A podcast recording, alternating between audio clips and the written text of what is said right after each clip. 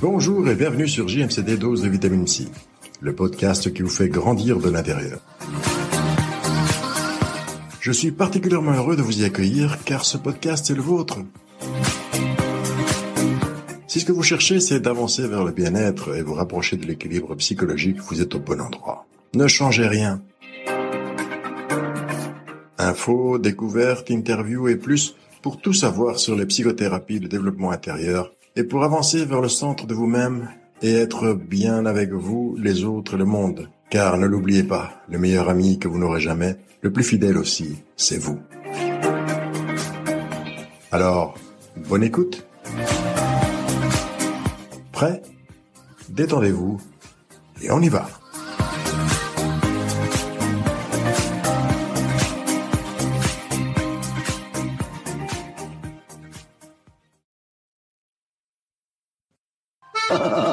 Elle se met en quatre pour arranger les cafouillages de la vie des autres. Mais elle, qui va s'en occuper? Oui, elle se coupe en quatre pour tout le monde, mais elle, qui s'occupe d'elle? Eh oui, combien de personnes ne connaissons-nous pas qui se coupent en quatre pour les autres et qui prennent très peu de temps pour elles-mêmes? Combien de personnes osent se mettre en avant? Combien osent prendre la parole? Alors pourquoi? C'est ce que nous allons voir lors de ce premier numéro et que sans plus attendre, nous allons commencer dès maintenant. Alors, pensez-vous être une personnalité évitante? En réalité, c'est une étiquette plutôt mal choisie. Ce qu'on appelle une personnalité évitante peut être le signe d'une anxiété sociale plus sévère. En fait, ces personnes ne veulent pas éviter les autres, comme pourrait le faire croire le terme de personnalité évitante. Tout au contraire, ces personnes qui présentent ce symptôme valorisent les interactions sociales. Le seul problème, c'est que les relations sociales, pour elles, génèrent une telle dose d'angoisse, parce qu'il est la peur de la critique, la peur d'être jugé, d'être rejeté, humilié, comparé. Une telle dose d'angoisse, disais-je, qu'elles deviennent une espèce de juge implacable d'elles-mêmes en société. C'est pourquoi un des signes que l'on constate chez ces personnes, que l'on va appeler les personnes évitantes, c'est le rejet de toute situation qui peut provoquer cette angoisse, tant au niveau social, professionnel qu'amical. L'angoisse qui, je le répète, est due à la peur de la critique, la peur d'être jugé, rejeté, humilié ou comparé. Tout cela étant dit, les personnes avec des signes de personnalité évitante ne sont pas asociales, loin de là. Comme nous venons de le voir, elles ne rejettent pas les relations sociales. Elles s'en éloignent, c'est différent. Et par peur de ce jugement, dont on parlait plus haut, de ce rejet, elles vont avoir tendance à socialiser par petits groupes, à avoir très peu d'amis, mais des amis et des groupes auxquels elles vont être très attachées et avec lesquels elles partagent un grand nombre de traits et beaucoup d'affinités. Car la difficulté pour elle est de quitter ces bulles familiales ou familières, ces bulles bien connues, ce qu'on appelle aujourd'hui les zones de confort, ces bulles presque familiales, avec une peur terrible d'élargir les groupes car, ou d'en changer, car en fait, cela voudrait dire rencontrer de nouvelles personnes et, donc devoir réellement socialiser avec elles, et donc de relancer le cercle vicieux des angoisses, du au rejet, à la critique, etc. Les personnes évitantes ont également tendance à se retenir, à se contrôler, à rester derrière, comme effacées ou tout à fait effacées. Elles auront par exemple beaucoup de difficultés à partager quoi que ce soit d'elles-mêmes, d'intime, et encore moins tout ce qui a trait à leur vie intérieure, à leur sexualité, toujours par peur de cette même angoisse du rejet du jugement, de la critique, d'être moqué. Et ce qu'elles vont partager ou confier va être très peu de choses car à cela il faut ajouter la peur de l'humiliation, l'angoisse, la terrible angoisse qui va les tenailler là. C'est pourquoi pour qui vit avec une personnalité évitante, cela va être très difficile de savoir vraiment qui est la personne avec qui elle vit, puisque cet autre va toujours rester en arrière, derrière lui ou elle, effacé, n'osera ni contredire, ni donner son avis réel dans toute discussion ou dans les choix du quotidien. Elles vont beaucoup s'intéresser à l'autre, par contre, et aux autres en général. Mais il faut le répéter encore une fois, elles vont très peu parler ou partager autour de ce qu'elles-mêmes ressentent, de leurs désirs, de leurs opinions les plus personnelles et les plus intimes.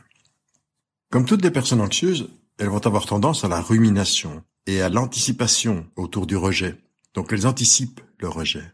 Elles ruminent, c'est-à-dire que ça tourne dans leur tête, elles n'arrêtent pas d'y penser, et elles anticipent le rejet.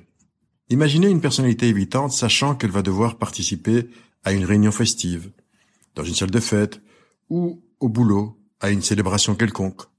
Ces personnes vont passer un temps énorme avant la célébration, avant le moment de la célébration ou de la réunion festive, à ruminer et à anticiper comment cela va se passer, ce que les autres vont pouvoir dire, de quelle manière elle va devoir se comporter, s'habiller, et surtout ce qu'elle devra éviter de dire, de faire, etc. Alors, imaginez le moment venu, la peur qui va les tenailler, qui va les faire se comporter exactement, toujours, toujours de la même manière. Elles seront toujours sur le qui-vive, toujours sur leur garde, à essayer de ne jamais se sentir loin d'une voie d'issue, d'une porte, pouvoir s'échapper, de tenir toujours le regard des autres sous contrôle, et à se torturer sur le contrôle interne et la retenue constante de leur manière d'être, de leur manière d'agir. Vais-je rougir? Suis-je en train de transpirer? Ma tenue est-elle en accord avec l'événement? Etc., etc., etc. Cette peur d'être ridicule va les rendre très inhibés face à des situations nouvelles d'interaction sociale. Ainsi, on les verra très tranquilles, posées, bien élevées, silencieuses, légèrement en arrière, comme spectatrices de la scène, tout en approuvant constamment par des mots ou des gestes d'approbation, notamment de la tête et des sourires complices. À noter qu'ici aussi, tout comme les personnes anxieuses en général, elles risquent de sombrer dans l'alcool ou les drogues. Et pourquoi? Ben, C'est simple, afin de lutter contre cette peur, pour se sentir désinhibé et plus proche de l'environnement social et humain. Pourquoi? Ben, C'est très simple aussi, parce que leur tendance profonde est à l'inhibition. Insupportables et anxiogènes seront dès lors toute prise de parole en public, même de chanter ou de porter un toast. En fait, difficulté énorme, impossibilité même de se mettre en avant. Car, dans leur esprit, se mettre en avant signifie se mettre en péril. Et non pas parce qu'elle n'aurait rien à dire ni aucun talent, mais par cette peur terrible qui les tenaille d'être prise pour cible, d'être moquée, critiquée, jugée et donc rejetée. Un autre risque, à part l'alcool, la drogue et le fait de ne jamais être soi-même finalement, qui est le plus gros de tous, qui découle de ce désordre de personnalité, est moins logique, compte tenu de leur schéma de comportement. À savoir, ces personnes peuvent se mettre en danger ce qui paraît étrange, mais c'est un fait, elles se mettent en danger dans les relations intimes, notamment sexuelles. Car du fait même de l'angoisse insupportable qui les tenaille, dont on a déjà souvent parlé, elles vont abandonner, et même s'abandonner elles-mêmes, donc laisser tomber ou s'abandonner elles-mêmes, donc se laisser tomber, parce qu'incapables de faire sortir un quelconque son de leur gorge, Imaginez une relation intime. Même si du plus profond de leur gorge, de leur être, le non s'impose, elles refusent cette situation, elles refusent de passer à l'acte, rien ne va sortir de leur bouche. C'est un silence comme bienveillant qui va pousser l'autre à passer à l'acte, sous prétexte que qui ne dit rien consent. Comme si l'autre les tenait hypnotisés. Cet autocontrôle par rapport à elles-mêmes fait qu'elles acceptent quand elles n'ont plus le choix, qu'elles sont acculées, qu'il n'y a plus d'issue possible, elles vont pas dire oui, mais elles vont pas dire non non plus. Et l'autre va en profiter, de manière volontaire ou involontaire. Les relations à risque, par peur de dire non une fois, une fois encore, c'est-à-dire d'avoir des, des, relations sans protection, que ce soit pour les hommes ou pour les femmes, sont légion parmi ces personnes. Enfin, un autre risque, moins de l'intégrité et plus par rapport à une espèce d'estime de soi, hein. j'aime pas ce terme, mais je ne sais pas comment l'appeler autrement pour l'instant, va consister à se contenter de ce qui est et de ce que l'on a, toujours par cette même peur de la critique, du jugement, de la moquerie, du rejet, etc. On va les voir ainsi rarement demander une promotion, une augmentation, refuser un surplus de travail. C'est toujours elles qui vont dire oui, oui, oui, oui, euh, j'accepte de rester jusqu'à 8 heures du soir. On les verra rarement opter pour une situation meilleure et plus adaptée à ce qu'elles au fond d'elles-mêmes, elles sont. Pourquoi? Parce que ce sont des situations qui vont les obliger encore et encore à plus de contrôle, donc à plus de peur, donc à plus d'angoisse, autant de prises de risques insupportables qui poussent vers l'arrière, reculer, ou le statu quo, l'immobilisme. Conséquence de tout cela, une tendance à rester bloqué à un niveau professionnel, social ou de relation qui ne se correspond en rien avec leur capacité réelle ou leur désir le plus intime, personnel et profond. Vous avez tous déjà vu, et sinon je vous le recommande, le film de Woody Allen, en anglais Play It Again Sam, où il joue le rôle comme d'habitude d'un garçon timide, et euh, incapable d'aborder euh, une femme. Dans cette scène culte, on le voit au musée avec euh, Tian Keaton qui, est, qui joue sa, meilleure amie. Et celle-ci lui, lui, parle justement de ses difficultés euh, à rencontrer l'âme sœur, à aborder les femmes. Et euh, il lui dit que, que oui, que c'est le jour où il trouvera euh, chaussure à son pied, que ça ira très très bien. Et donc justement, en parlant, il voit devant une, une jeune fille, euh, devant un tableau, et elle lui dit, ah ben regarde, regarde, regarde celle-là, regarde celle-là. Il dit, wow, elle, est, elle est superbe, elle est superbe. Et, et, et alors elle, elle, le pousse, allez vas-y, va lui parler, va lui parler, va lui parler. Et il dit, moi, bon, et alors il, il se dirige vers elle, il se met à côté d'elle timide, raide, et elle regarde le tableau, elle fixe le tableau, elle ne dit rien, et il lui dit, très beau Pollock, n'est-ce pas? Elle lui dit oui. Il rajoute, ça vous inspire quoi? Et c'est là qu'elle part, très lentement, sans, sans cesser de fixer le tableau, sur une tirade philosophique euh, atrocement dépressive, où elle dit que ça lui rappelle l'enfer du monde, la, leur sœur, que ça lui renvoie toutes les mauvaises ondes, etc., etc. Pendant plus d'une minute, elle fait toute une tirade là-dessus. Et donc lui, un peu dépité, lui dit euh, Sinon, euh, qu'est-ce que vous faites euh, samedi? Et elle, toujours sans quitter le tableau du regard, lui dit Samedi, je me suicide. Ce à quoi il répond sans trop changer d'attitude. Ben, et vendredi alors, ça vous irait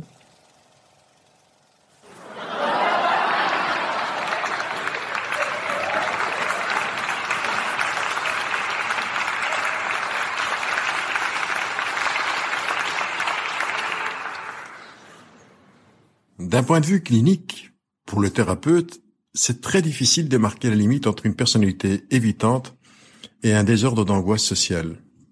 Et pour tout dire, en fait, cela n'a pas beaucoup d'importance puisque l'approche reste la même. Quelles que soient les écoles de psychothérapie, l'approche sera la même. Il va s'agir de faire prendre conscience à la personne de ce que renferment ces symptômes, symptômes de peur, d'angoisse, de, retenue, d'accepter quand on n'a pas envie d'accepter, de ne pas dire non, de ne pas oser, etc.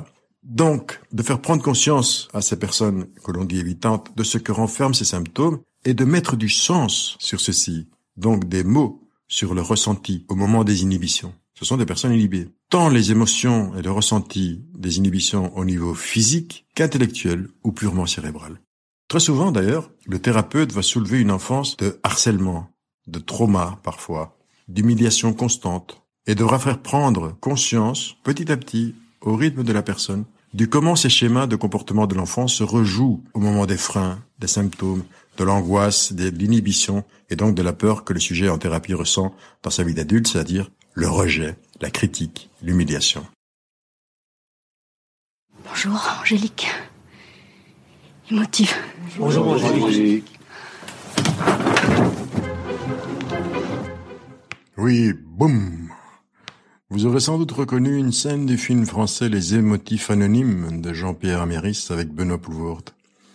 Alors, si nous reprenons ce qui a été dit jusqu'ici, à savoir une personne très sensible à l'opinion d'autrui, qui s'attend toujours à être rejetée et qui de ce fait a tendance à s'isoler, dont l'image de soi s'effondre devant toute critique ou toute possibilité de critique, même, et qui se sent toujours moins que les autres, car quoi qu'elle fasse, pense-t-elle, ce ne sera jamais assez, on a directement l'image d'un ami, d'une connaissance, d'un parent qui nous vient à l'esprit.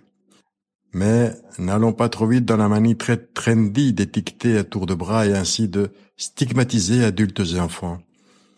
Bon, eh bien, pour revenir à ce qui nous préoccupe aujourd'hui, ces personnes qui nous viennent à l'esprit semblent en tout mener une vie à peu près équilibrée, sans plus de plaintes, de heurts et de malheurs que la plupart des gens.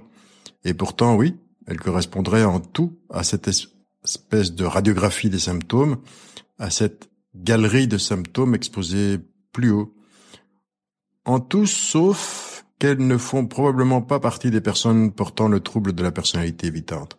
Non, car la personnalité évitante, qui soit dit en passant représente environ 5% de la population mondiale, hommes et femmes confondus, c'est cet ensemble d'inhibitions, de malaise et de mal-être, mais à la puissance 10, à la puissance 100, à un degré qui va les empêcher de vivre et les limiter toujours plus, que ce soit par rapport à la relation à elle-même, à la famille, aux autres ou au monde en général.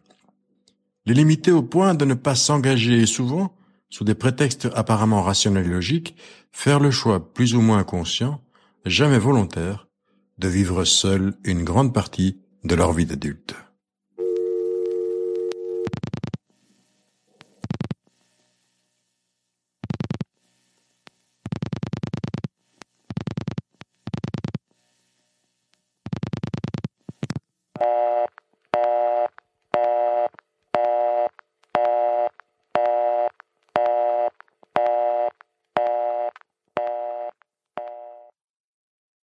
Changeons de perspective et mettons-nous à la place de l'entourage. On constate que dans la plupart des cas, celui-ci va avoir tendance à la surprotection et, ce faisant, ne fera que contribuer à isoler la personne évitante encore plus, afin de l'empêcher de sombrer, pour, d'après eux, dans l'angoisse qui l'étouffe. Il provoque de la tachycardie et déclenche plus souvent qu'à son tour des crises de panique absolument effrayantes pour la personne elle-même, mais aussi pour tous ceux qui y assistent et savent rarement comment réagir, comment les aider, comment les accompagner.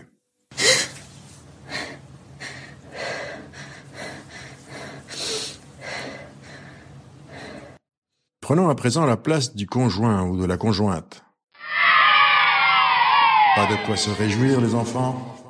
Pas facile de vivre avec une personne qui n'est jamais sûre ni d'elle-même, ni des autres, et encore moins de son engagement dans la relation. Une personne secrète, trop discrète et jalouse en silence à la fois, toujours à l'affût des preuves, car ce n'est jamais assez pour elle, et de preuves d'amour, naturellement, d'un amour inconditionnel, d'une personne qui montre moins que rarement ses émotions profondes ou ses sentiments intimes, ses intimités en général. Pas facile, non? En fait, elles sont dans l'attente d'une compréhension comme télépathique de la part de l'autre, à qui elles demandent de prendre seules les rênes de la relation. Une relation pour les rassurer, et sur laquelle elle s'appuie plutôt que de l'alimenter, prenant ainsi la place de l'enfant dans une relation adulte-enfant. Lourd, lourd de vivre avec quelqu'un qui se referme, pour qui toute remarque est prise pour une attaque à son intégrité et toute proposition comme une attente de l'autre qu'elle ne pourra pas ou jamais remplir. Lourd, oui, de vivre avec une personne qui demande une acceptation inconditionnelle, une personne fuyante, évitante, parce que toujours persuadé que l'on va la juger, et toujours en mal, bien évidemment. Lourd de vivre avec cette pensée, cette croyance insensée que l'on ne sera jamais à la hauteur, et cela parce que l'autre, les autres, auraient envers elle des attentes énormes, impossibles de remplir. Alors, comme l'enfant, la personnalité évitante évitera jusqu'à disparaître, jusqu'à se faire petite, toute petite, de plus en plus petite. Alors,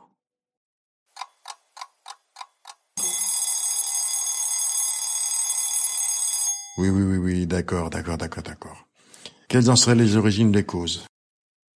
Voilà ce que l'on peut en dire au moment où j'enregistre ce podcast et surtout ce que je peux en déduire de ma propre expérience clinique en tant que psychothérapeute. Sachez qu'en 2022, une des seules choses sur lesquelles il y a unanimité chez tous les psys, c'est que ces troubles apparaissent dans la petite enfance. En réalité, ils sont présents dans cette petite enfance ce qui ne veut pas dire que tous ces petits bouts seront des personnalités évitantes à l'âge adulte. Ce seront effectivement des enfants timides, réservés, aimant la solitude et ne s'ennuyant apparemment jamais.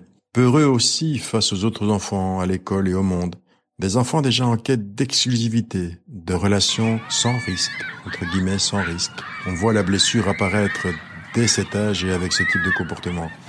À la cour de récréation, ils préféreront rester seuls ou avec un ou deux de leurs meilleurs amis, tout aussi sérieux qu'eux d'ailleurs, alors que les autres enfants jouent et vivent leur enfance et grandissent affectivement au contact des autres qui sont comme des miroirs. Et en parlant de miroir, le premier miroir que va avoir l'enfant, tout enfant, ce sera le regard des parents et avant tout de la mère. Durant toute la petite enfance, c'est ça, le miroir qui le reflète. L'enfant veut être aimé et ne craint rien plus que le rejet. Alors il va faire sien, introjecter, ce qu'il interprète des réactions de ses éducateurs. Et pour peu que l'on soit fragilisé, je préfère fragiliser que fragile, parce que cela renvoierait à une cause génétique à laquelle je ne donne que très peu de crédit. Pour peu qu'il soit fragilisé, par exemple, par un manque de parole, par exemple par des parents déjà eux-mêmes évitants et angoissés face aux autres et au monde, par exemple par un manque de récompense et de gestes positifs qui viendraient renforcer ses comportements autonomes et intimes, et tout au contraire, une demande de trop, un trop d'exigence, un soit comme un tel, soit comme ton oncle, comme ton frère, comme ta sœur, sois un élève dont nous puissions être fiers.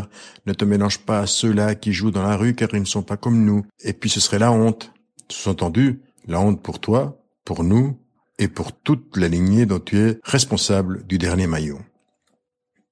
Alors, même s'il aimerait plus que tout se laisser aller, la petite voix intérieure de l'inconscient lui dira ou lui fera frère? Ce qu'on lui a dit de faire et par quoi il était récompensé, à savoir de rester à l'écart, de toujours se montrer digne d'être grand et responsable, de défendre l'honneur de la famille, d'être le meilleur en tout, ou de n'être rien du tout, d'être rejeté, car pour l'enfant, risquer de perdre l'amour des piliers que sont les parents, risquer leur rejet représente l'angoisse ultime.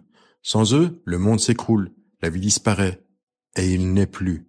C'est du moins ainsi qu'il va l'interpréter dans sa petite tête d'enfant. Alors, que peuvent peser ces petites souffrances, ces petits renoncements, ces fuites forcées face à l'angoisse sans nom, équivalente de fin du monde qu'est le rejet? Les mécanismes qui se mettent en place à ce moment s'accompagnent de deux mécanismes de défense principalement. D'un côté, le déni du désir propre, qui fait croire que ce que l'on fait n'est pas dicté par la toute-puissance du désir de l'autre, qui n'est que la parole des parents interprétée assimilée, et de l'autre, la projection de jugement propre sur les autres. Par exemple, je dis qu'ils n'aimeraient pas jouer avec moi parce que je projette ma propre idée qui est que je ne dois pas aimer jouer avec eux. Par exemple, l'extérieur et les autres sont différents devient je suis différent. La question de la place est ici plus qu'importante, et le thérapeute averti aura à cœur de questionner subtilement sur la place dans la fratrie et au-delà dans la famille en général. Quelles étaient les demandes? Quelle l'ambiance, etc. De même pour la question du comme il faut. Un enfant comme il faut, ça voudrait dire quoi? Il faut quoi? Et pourquoi il faut? Qu'est-ce qui se cache derrière ces dire conscients? Enfin, dernier aspect, dans un premier survol, survol bien entendu, que le psy devra aider le patient ou la patiente à approfondir la colère, l'agressivité, car tout sujet a forcément des moments de révolte, de colère et d'agressivité. Alors, qu'en font ces personnes? Qu'en ont-elles toujours fait qui se répètent aujourd'hui à l'âge adulte? Comment se manifeste-t-elle cette colère, même s'il se manifeste en creux? Comment? Eh bien, nous voilà tout doucement arrivés au terme de ce premier numéro du podcast après le numéro d'introduction générale. J'espère que vous tenez toujours le coup et que tout cela vous aura éclairé, aidé dans votre travail si vous êtes professionnel de la santé, ou au moins appris quelque chose de manière pas trop chiante. Merde, j'ai dit chiante. Non, ne me rejetez pas tout de suite, attendez, Attendez d'écouter les épisodes suivants et avant, au moins à la fin de celui-ci, sur les conclusions, des conclusions quant aux causes et à la thérapeutique des personnes atteintes de troubles de la personnalité évitante, non? Une ou deux bonnes inspirations profondes. Et voilà, c'est déjà beaucoup mieux. On y va. Alors, s'il est difficile de poser un diagnostic, manie dont je ne suis pas très partisan, faut-il le répéter, du fait de la proximité de ce trouble avec la phobie sociale, l'angoisse généralisée, l'agoraphobie et le syndrome d'abandon, entre autres. Cela l'est d'autant plus que ces personnes ne mettent pas en avant leur comportement de fuite, d'évitement, d'inhibition, de recherche d'exclusivité, etc. et consultent, quand elles le font, pour des raisons qu'elles croient autres. Timidité, crise d'angoisse ou de panique, dépression endogène, problèmes de couple ou problèmes sexuels. La liste est longue.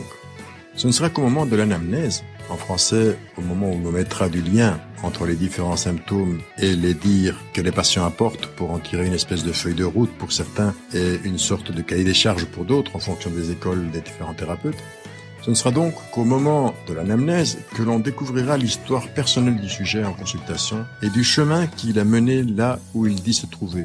Un chemin qui, soit dit en passant, ne pouvait pas ne pas le mener ou l'amener là. Nous sommes le fruit de ce qui nous a nourris, de ce que nous avons été, de ce que nous avons vécu, digéré, assimilé, interprété, déformé, accepté pour argent comptant. La manière dont on a appris à se défendre de l'angoisse ultime contre l'angoisse ultime avec de petites angoisses et que l'on répète et répète et répète depuis de nombreuses années, encore et encore. Tout le travail thérapeutique doit faire en sorte que ce ne soit pas le psy seul qui découvre l'histoire du sujet, mais que le sujet la redécouvre et se l'approprie enfin, qu'il s'approprie enfin sa propre histoire pour qu'à partir de là, il puisse vivre dans le réel de son désir véritable, un désir vidé des parasites des impératifs inconscients. Enfin, Concernant l'attitude à avoir, attention à bien respecter le rythme de chacun des patients. Attention aux interprétations trop rapides et sauvages. Attention aussi à ne pas rester trop rigide ou dans une position de supériorité car les personnes évitantes vont revivre en cabinet comme tous les sujets qui viennent en thérapie d'ailleurs. Ils vont avoir tendance, je disais, à revivre en cabinet et avec le ou la thérapeute ce qu'ils mettent en jeu à l'extérieur, dans le monde réel, depuis des années thérapeutes à qui elles vont demander d'être uniques en quelque sorte et de les voir comme uniques aussi, de les aimer d'un amour inconditionnel, de se sentir acceptées et comme et pour ce qu'elles sont et sans jugement ni critique. C'est beaucoup, vous me direz. Pas forcément, mais tout de même. Et c'est une des raisons d'ailleurs pour lesquelles la personnalité évitante va rarement en consulter. L'autre, l'autre raison, étant qu'elle redoute plus que tout la perte de cette vieille carapace qui les protège et qui pourtant leur pèse au point de les écraser. Et quand elles le font, ce pas, et qu'elles prennent rendez-vous, il est rare qu'elles mènent le travail thérapeutique jusqu'au bout, c'est-à-dire jusqu'à la rencontre avec leur désir, leur véritable désir. Voilà. J'espère que c'est un peu plus clair et pour aujourd'hui nous allons en rester là. Merci d'avoir écouté. À bientôt.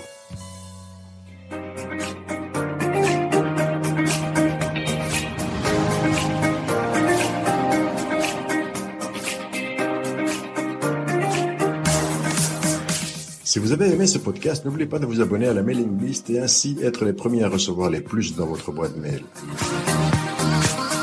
Plus, c'est aussi de visiter le site pour contribuer au développement du projet. Enfin, donnez une note 3, 4, 5 étoiles et téléchargez, sans oublier de partager sans modération avec vos amis, vos connaissances. Plus nous grandirons, plus nous améliorerons nos services et plus ceux-ci seront à la hauteur de ce que vous méritez. Merci encore pour votre fidélité. Soyez constants, portez-vous bien, et moi, je vous accueille dès le prochain numéro sur JMCD Dose de Vitamine C, le podcast qui fait grandir de l'intérieur.